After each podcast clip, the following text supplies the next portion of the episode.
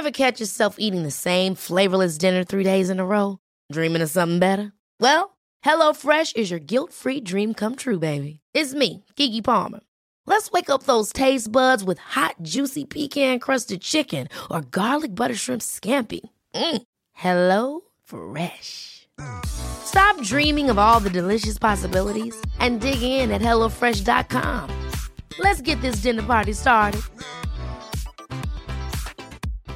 Hi, I'm Daniel, founder of Pretty Litter. Cats and cat owners deserve better than any old fashioned litter. That's why I teamed up with scientists and veterinarians to create Pretty Litter.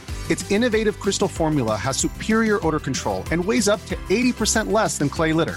Pretty Litter even monitors health by changing colors to help detect early signs of potential illness. It's the world's smartest kitty litter. Go to prettylitter.com and use code ACAST for 20% off your first order and a free cat toy. Terms and conditions apply. See site for details.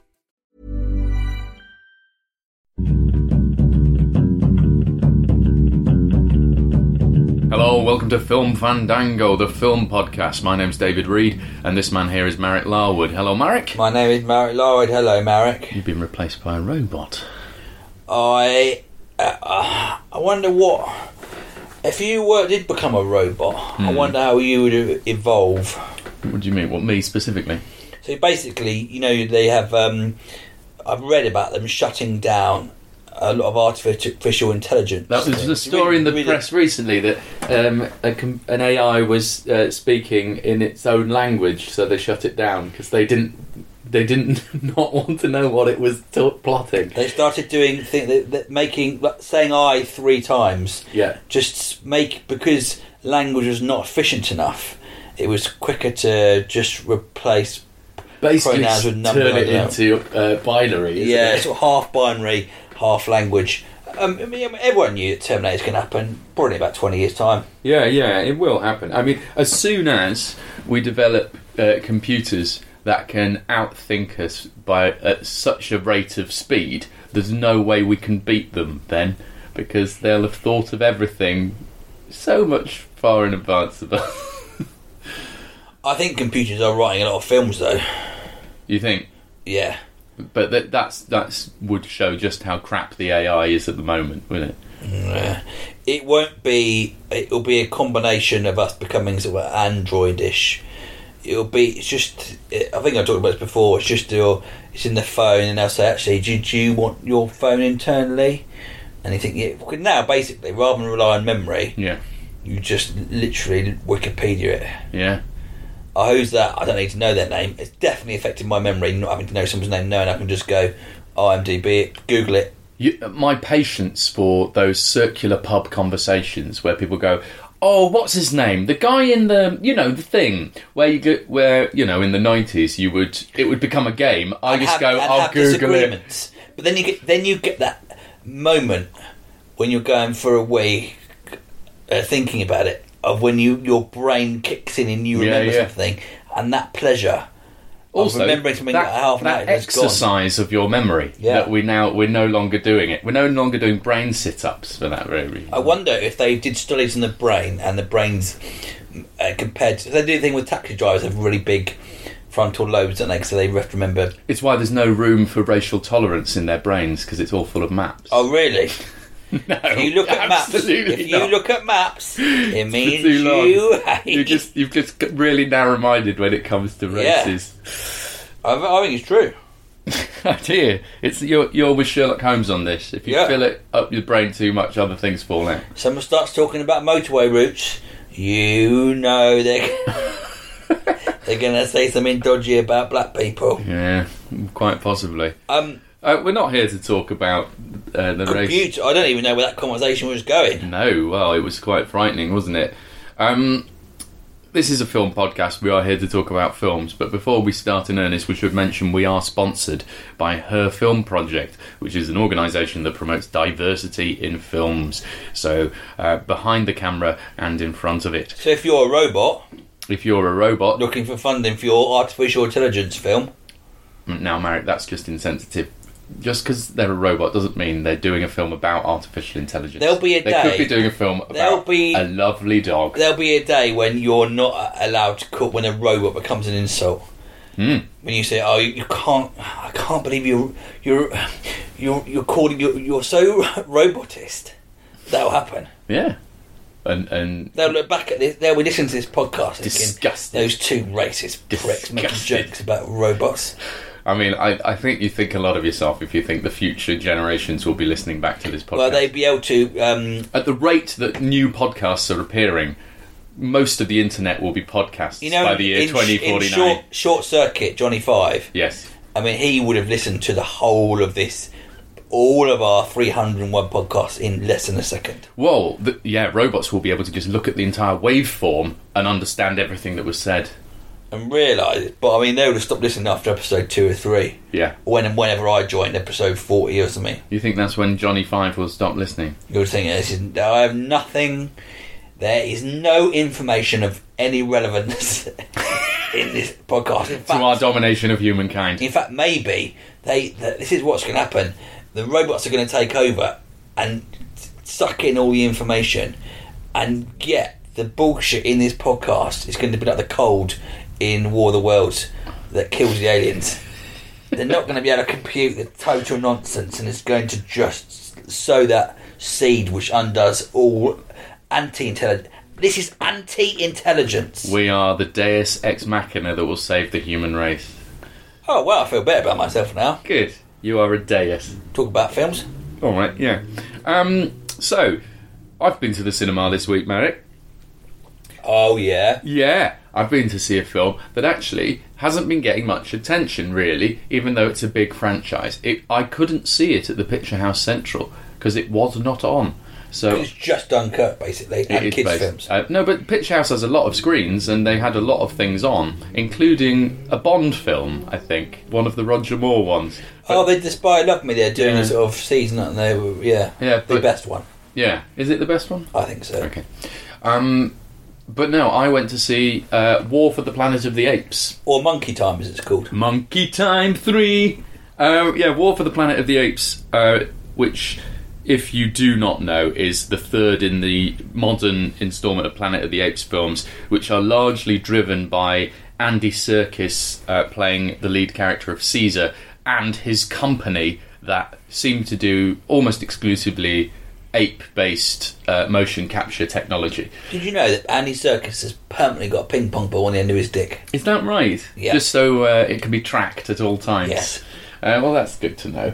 Um, but no, there's an entire team of them who have now uh, played King Kong each. Like uh, they they play a, an enormous number of characters in this. I actually watched. I'd seen the first film. I don't know if you've seen any of them. I've seen both of them, and I think I've reviewed both of them on here, and I cannot really remember what happened. Well, let's go. Th- I'll go through them very briefly. In the first one, which is called Rise of the Planet of the Apes, they're, they're, it's one of those franchises where the different way they're named gives you no clue what order they come in, so it's really hard to remember. Is it the nice orangutan one? Uh, it's got a nice orangutan in it, yes, uh, who is in all three of them, in fact. Oh, Um, okay. m- uh, called Maurice. Um, um, but the first one sees James Franco Yeah. as a scientist developing an Alzheimer's drug to help his dad, John Lithgow, who has Alzheimer's, and he's uh, testing it on apes and ends up creating a drug that does work and in, increases his father's uh, ability to you know think and remember and everything and it's a fantastically beautiful piece of acting by John Lithgow actually but in so doing he actually uh, makes the apes super intelligent Does it go wrong though, drug? John Lithgow. Does it go angry? it does go wrong with humans, and I can't remember when things kick off, but basically, uh, it's quite nice. There's a different human protagonist in every film. It's never the same one. Only the apes continue through the franchise. It's the guy from Everest in the second one, isn't it? yes, slightly boring man from Everest, But the one and you the baddie. think, the how bad- did he get this big film? that yeah, guy? and the baddie is uh, Gary Oldman. Um, uh, so basically, in by the end of the first one, or just before the second one, I forget the order of events. By dawn of the Planet of the Apes, uh, it has mutated into simian flu, which is killing humankind. Um, at the same time as it's making apes super intelligent. Oh, a monkey's not coming out my bum. So it's basically the um, post-apocalypse sort of zombie world where uh, the last surviving humans. Um, uh, the, the the apes who have now formed their own tribe Yeah. are trying to broker a peace with the last surviving humans who obviously do not trust the apes very much. But some do. Some liberal, Some do, Some so- liberal twats do. Well, some some uh, some people think diplomacy is the way forward, uh, whereas Gary Oldman is a, a cowardly, angry man who thinks that war is the way. Oh, I don't know. Sometimes you need to. Sometimes you need to wield the axe of power. Sure, but uh, that's that's the story. It's Jason Clarke is the name of the man who we can never Who is remember. in Everest, and Everest has still stay with me. Mm. That Really? film, yeah. I've still I've not got watched to say, I watched it. I thought oh, I gave it an all right review, but it's still really stayed with me. That film. Mm, he's in Zero Dark Thirty as well, isn't he? Yeah. It's, it's, where does he come from? Well, how come he was sort of He's Australian, weirdly I popular for about a year? Yeah, and he was in that the Terminator film that sank the franchise, That wasn't was he? probably the end of his career. Oh no, he wasn't in um, Genisys. He was in Salvation, I think, wasn't he? Oh no, that's Sam Worthington. Oh, He was in Genisys. Genisys. Um. Anyway, at the end, uh, spoilers, guys. But at the end of the second one, uh, war is not averted, and uh, it all kicks off. End of film. War for the Planet of the Apes is about five, ten years later, when war has been raging between the humans and the apes for a long time, and it, neither side has come out on top, but many have died. And so this is pure and simple a war film. Um, with apes on one side and human beings on the other, and the humans have gotten more and more extreme in their methods, and they are represented by the Colonel, who is very Colonel Kurtzian, but played by Wo- Woody Harrelson. who are the bad guys? The monkeys or the people? The people, very much so. Yeah, I don't like this. No, no, no. It's very good. Actually, it's very, very Really? good because what it is is it's it's a, a very obvious but very potent allegory for war of people seeing each other as both they because the humans are terrified of the physical superiority of the apes at the same time as seeing them as utterly beneath them and it's a it's a gr- quite a race thing, is it's it? a great allegory for uh, race war, all war throughout whole of history of just being simultaneously driven by your fear of your opponent and thinking they are subhuman. And Do they play football uh, on Christmas Day? it's not quite that. The, what is fascinating about the technology that they've got for the apes and everything is it is so good now. It is so good. You are just watching apes and people. Well, You're I, said not that, I, said that, I said that last time Yeah. about the, the the the amount of expressions. I actually think uh, I'd go so far as to say you empathise more with the apes than you would with an actor playing that part because with an actor you see the actor whereas with this you're just watching the ape it's why some people can be moved far more by a Pixar film than they would be by an actual, you know, romantic epic or whatever.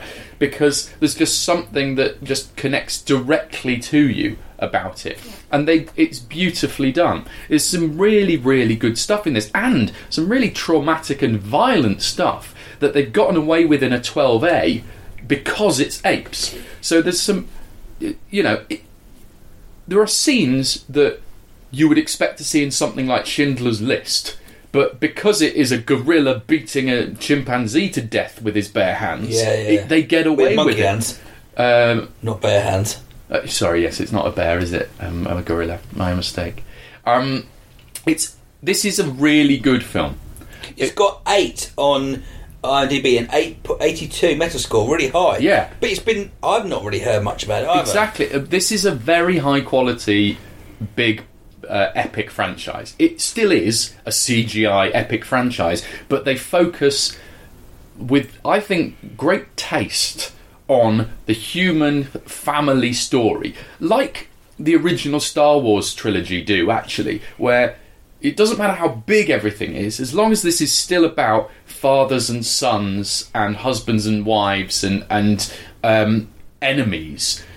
It it's Shakespearean, you know. The story is really good. That's right. I'm surprised. It's not often you get number threes. Well, it, it, It's just got eight on IMDb. We'll soon go down. I think it's Dawn be- of the Planet of the Apes has got seven point six, And I think that's Rise correct. has got seven point six as well. I think this is the best of the three.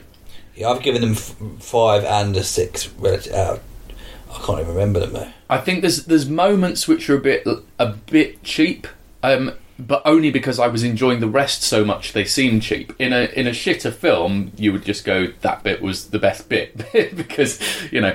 Um, Did you when you watch it? At any point you thought I probably would get off with one of these monkeys? No, th- there's actually there's very few female characters in the whole thing on both sides, and that that is a bit odd considering it's a sci-fi and so you could do anything you want. Yeah. it is all about. But I think because it's about it's an allegory for male masculine fear and aggression, very much so. You know, uh, like like the original Planet of the Apes was. The thing is, uh, full disclosure here, I think the original Planet of the Apes film with Charlton Heston is shit. It's so boring, and the idea that you go, well, we've got this uh, great idea of a human beings land on a planet populated entirely by apes. What's the most exciting thing we could do with that story? Court case? Yeah, sure, a monkey court case. That's what we're going to do.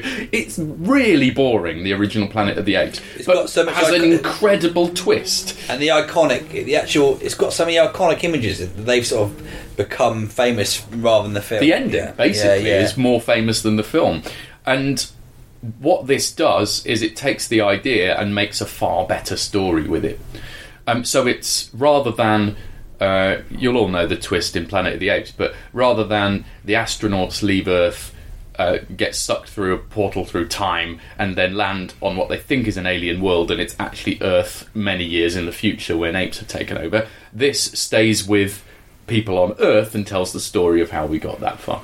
Um, it gets a bit Chris, uh, Judeo-Christian uh, allegory-y at the end. The end is incredibly like they've remade another Charlton Heston film and made the Ten Commandments again. It gets a bit Okay. Jesus, it gets a bit Moses-y, but it is um, it's thoroughly enjoyable. And as a war film, it, it's actually great.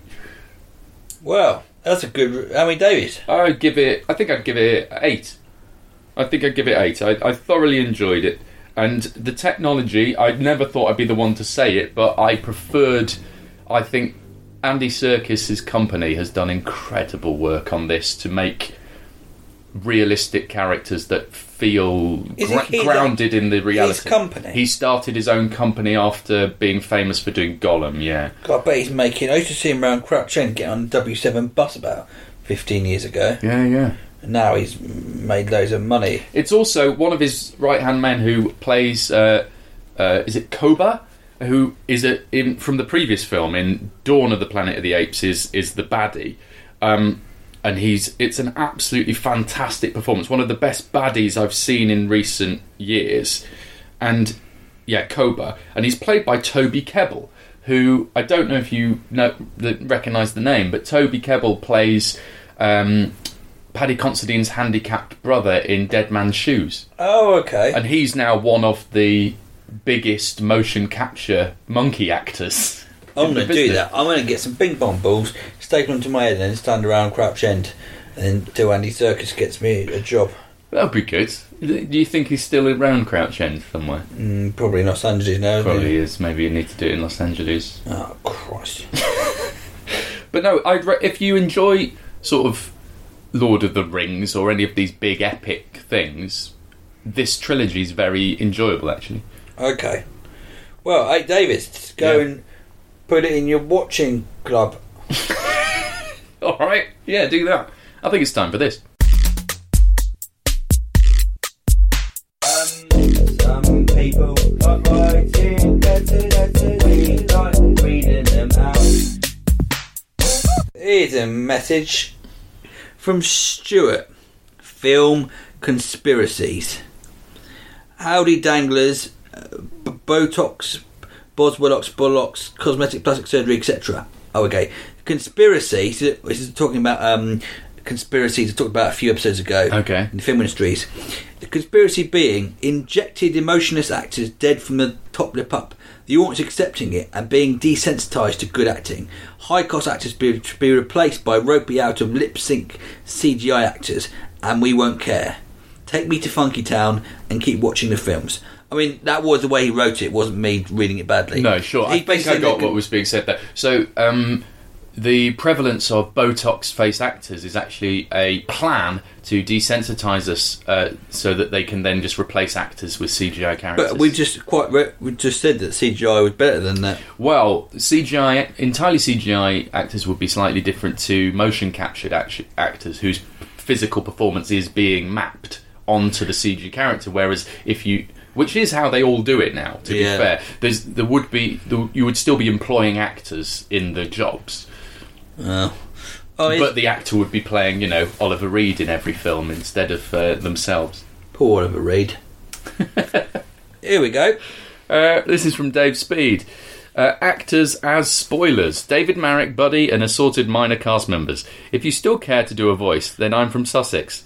Uh, live in Dorset and work in a combination of Saudi Arabia, China, and Australia. Blimey. So go to town on that one.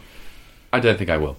While working overseas and stuck in a man camp, I was flicking idly through the offerings on the movie channels. I chanced upon a film just starting and gave it a try. It was so good, I can't even remember the title.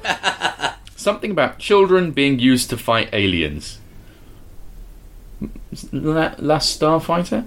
Anyway, during the military training, up popped Liev Schreiber, and I immediately thought what my immediate thought was, I bet he turns out to be a wrong un. Spoilers here, but sure enough, he did.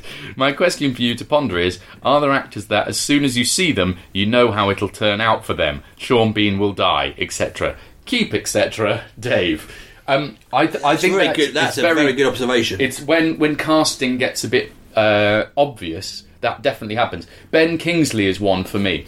If Ben Kingsley arrives as a sort of right hand man, vizier style advisor, he's definitely going to betray the person he works for and turn out to be the baddie. I mean, Liev Schreiber is someone who is normal at the start and then a pedo or a baddie. Or he's a baddie at the beginning and turns out he's misunderstood by the Yeah, end. he's always seems to be crossing the line rather than staying uh, in one standard Yeah, Uh, uh, on side. Anyone else? Anyone else? There is that thing of who, if uh, if it's a murder mystery or a slasher or something, the most high-paid actor is definitely did it.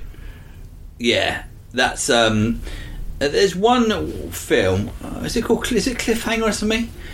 Which has got the bad guy from. Um, It's John Lithgow in Cliffhanger, isn't it? uh, it's not that. Uh, the, what's the name of the guy from um Highlander who's amazing? Oh, um, Clancy Brown. Yeah, there's loads of villains in it, and Clancy Brown's one of them. And you're trying to work out who is the actual villain. They very cleverly put loads of people typecast Ah, as villains. It's some weird. They all go on a uh, blokes going on some sort of um, walk somewhere. doesn't sound like a good film. I'm not doing a very good job of it. It's lots of m- men going on some sort of journey, walk through the woods. You know, a big trek. I don't think I've seen it. Is I- it I- home? F- no, 99 Homes? No, he does. It turns out, looking through Clancy Brown's filmography, he's done a lot of voiceover stuff. Huge amounts of voiceover. Yeah, SpongeBob SquarePants being a lot of it. Um, he also plays Lex Luthor in uh, Batman the movie, the Lego one. Um, Anyway, he's one of the people, and they and they've cleverly worked against this thing by getting loads of villains, so you don't know which one is the uh, the bad. ah, so they're The subverting the uh, subverting the norm. Um, yeah, sh- It's a really good question, one of which I, I haven't given enough thought to merit the question as usual. I've just not given enough thought to a really good question. that's all right, Mary. Um, who do you think else? What other films that you know they're going to? It's sort of the, it's always the evil characters who are, are quite. Um, uh, there's a guy who sort of plays the, sort of the ratty looking characters. Always sort of. They're not good enough. They're not good looking enough to be the lead. So they Hmm. just have to be the slightly sort of the lead brother who gets killed. Oh, oh well, Sam. Rockwell. often turns out to be the baddie, doesn't he? but I think he's got more of the. He's got the uh, still fuckable rattiness about him. I just think he was so amazing in Moon. I'm surprised that didn't uh, uh, catapult him into superstardom. I know he did Seven Psychopaths and a few other things that didn't really work out for him, but I'm sure he's made millions of pounds. Anyway, um, here is one more letter. I mean, it's another one we didn't read it in time for the 300th one. Oh, really? This is from Alex Hodgson, who says Dear Marek David Buddy, the evil dog next door, the police, fire engines, and ambulances. I know you don't always read out letters straight away, so please choose the most relevant introduction from the ones below. Happy 300th anniversary, have a great episode. Happy 301st. I'll read this one. Yeah. Happy 301st episode. What an amazing episode the last one was. When the Queen came in and offered to fund and star in The Bumming Man. Wow. Uh, that's the one I read. Um, I'll keep reading. Happy 302nd episode. Sorry to hear the Bumming Man fell through. Bastard dog next door in his realistic Queen costume. Anyway, uh, you grovelled for letters again, so I'm relenting to your peer pressure. I don't have that much to say, but I did watch Sex and Drugs and Rock and Roll, the Ian Dury biopic, on TV the other day, and wasn't prepared for how excellent it was. An extremely novel telling of an interesting story which integrated music with the story seamlessly. I couldn't really think of a musical uh, biopic that is as good, as they always seem flawed in some way. For all their plaudits, even Ray and Walk the Line seem like they could easily be TV movies. Can you think of any you've seen that were excellent? Backbeat was pretty good, but that was fucking ages ago. Actually, the Beatles story in its entirety would make a great Netflix style epic mega series.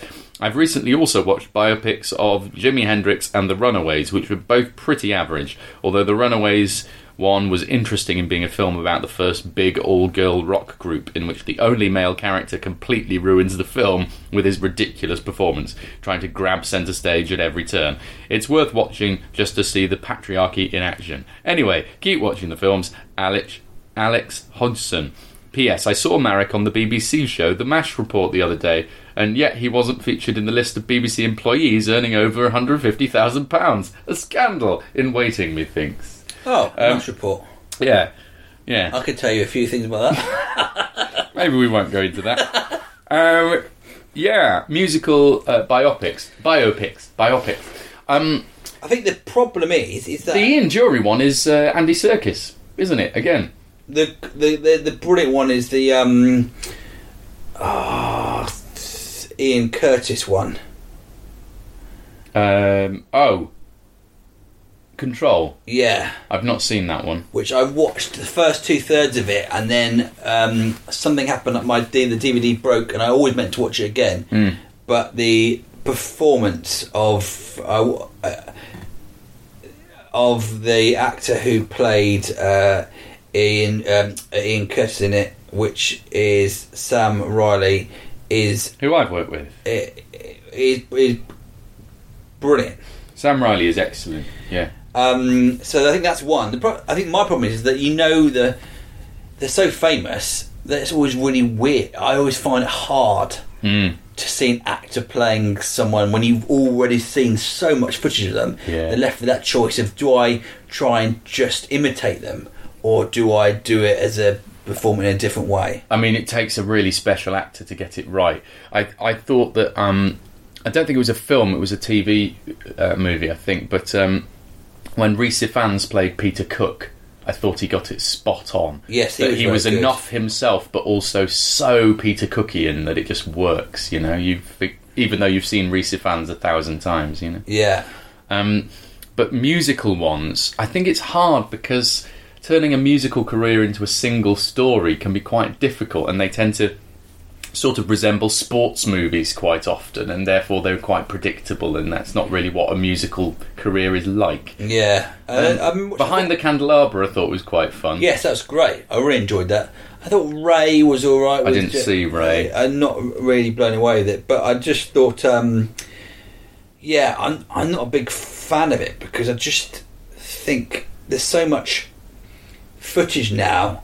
I wonder whether it will kill the biopics. The fact there's so much document, so much Mm. more footage of people that you don't really need to go into that it's Yeah. actually more interesting in, interviewing Also- people and getting them to tell the story than going to. Yeah, the reason people fall in love and get obsessed with uh, musicians as well is by their very specific energy and uh, and manner, and so just then getting a completely different person to put on the same hat and glasses as them just doesn't really cut it, does The it? The Doors one's quite good. I remember thinking that was Oh, with. Val Kilmer. Yeah, yeah, yeah, yeah. Long and he was time and, ago. and he was really good. I thought as um, what's his name, Spunk Boy. Jim Morrison. Yeah. Also, was, Close then. Yeah. Well, that, do you think that's enough letters? Sure, why not? Um, you've seen a film, have you? Well, I'm talking about two films on Netflix. Now, one I want to talk about very briefly because I watched it, and I, always go for it. You go to the World Cinema section, whatever it is, and the top films in there are Mm. always uh, good films. One came out in 2016. It's called The Invisible Guest. It is I don't know where it's if it's Spanish or Mexican or whatever.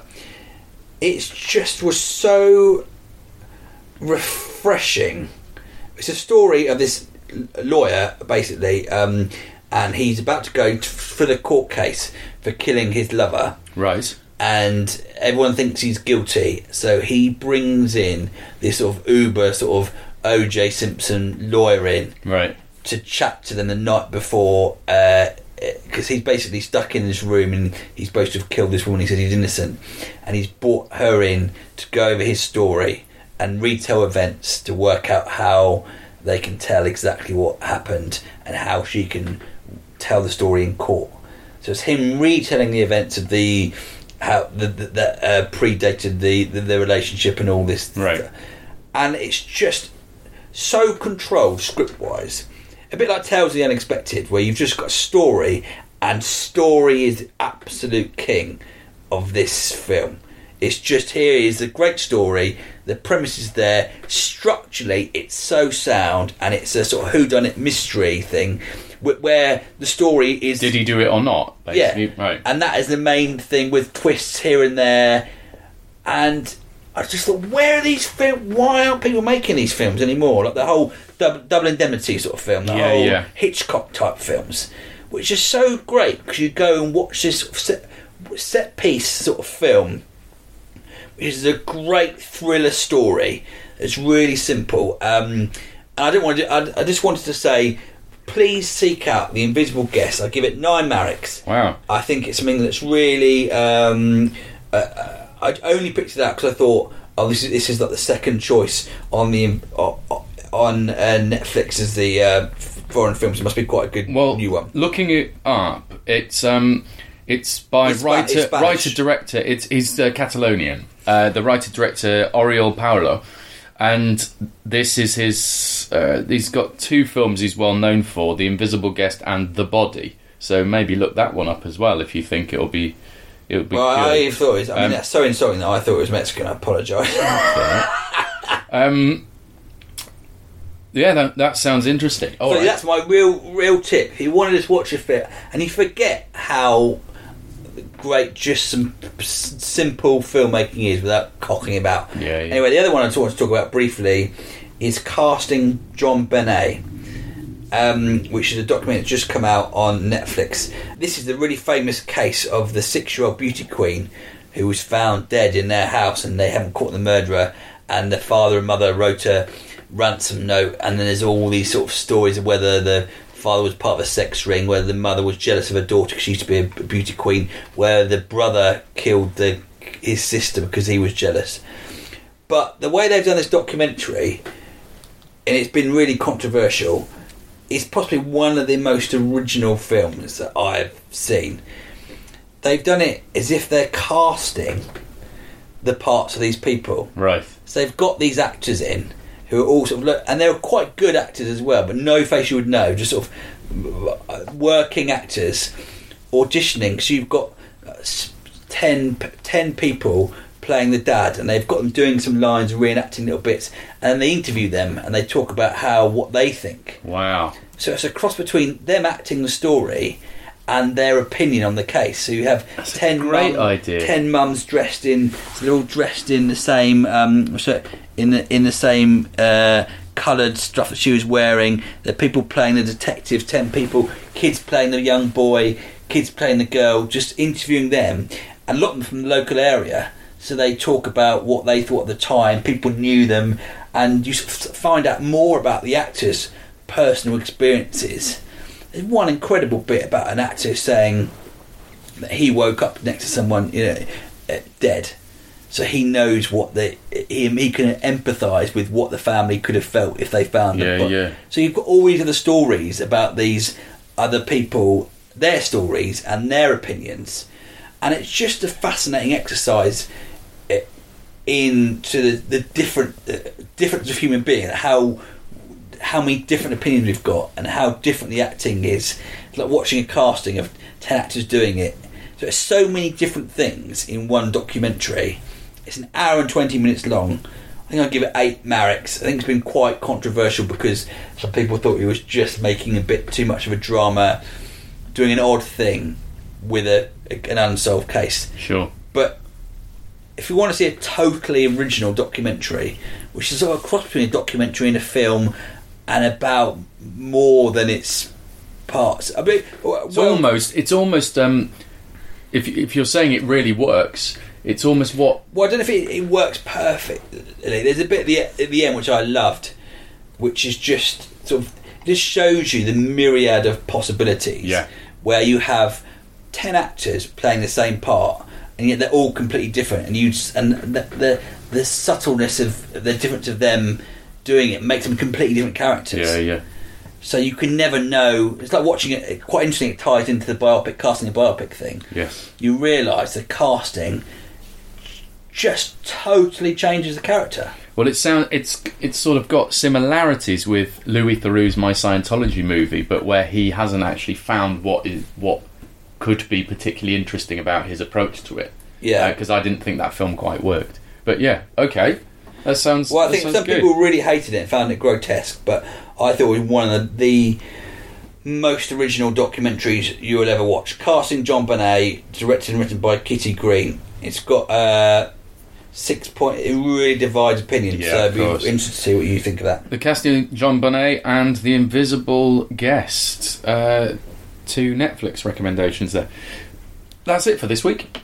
Um, thank you for listening. We will be back next week. If you'd like to write to us, then go to filmfandango.com and fill out the form there, and we'll uh, we will read out your letter on the program. So I'm getting distracted by Buddy wanting something. Don't know what it is.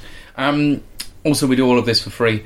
So if you'd like to donate towards the podcast, then again go to filmfandango.com and click the donate button. Everyone who has, thank you very Thank much. Thank you very much. It's very helpful and mm, kind. It is kind. That is exactly the word. Um, we'll be back next week. Keep watching, Watching the films.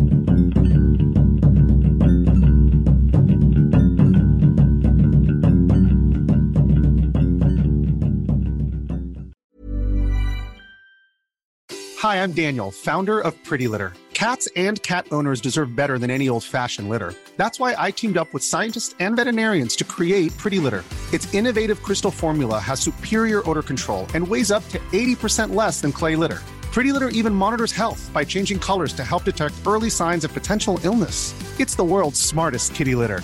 Go to prettylitter.com and use code ACAST for 20% off your first order and a free cat toy. Terms and conditions apply. See site for details. Hold up. What was that? Boring. No flavor. That was as bad as those leftovers you ate all week. Keke Palmer here, and it's time to say hello to something fresh and guilt-free. Hello Fresh. Jazz up dinner with pecan-crusted chicken or garlic butter shrimp scampi. Now that's music to my mouth. Hello Fresh. Let's get this dinner party started. Discover all the delicious possibilities at hellofresh.com. Hey, it's Paige DeSorbo from Giggly Squad. High quality fashion without the price tag. Say hello to Quince. I'm snagging high-end essentials like cozy cashmere sweaters, sleek leather jackets, fine jewelry, and so much more. With Quince being 50 to 80% less than similar brands. And they partner with factories that prioritize safe, ethical, and responsible manufacturing. I love that. Luxury quality within reach. Go to quince.com slash style to get free shipping and 365 day returns on your next order. quince.com slash style.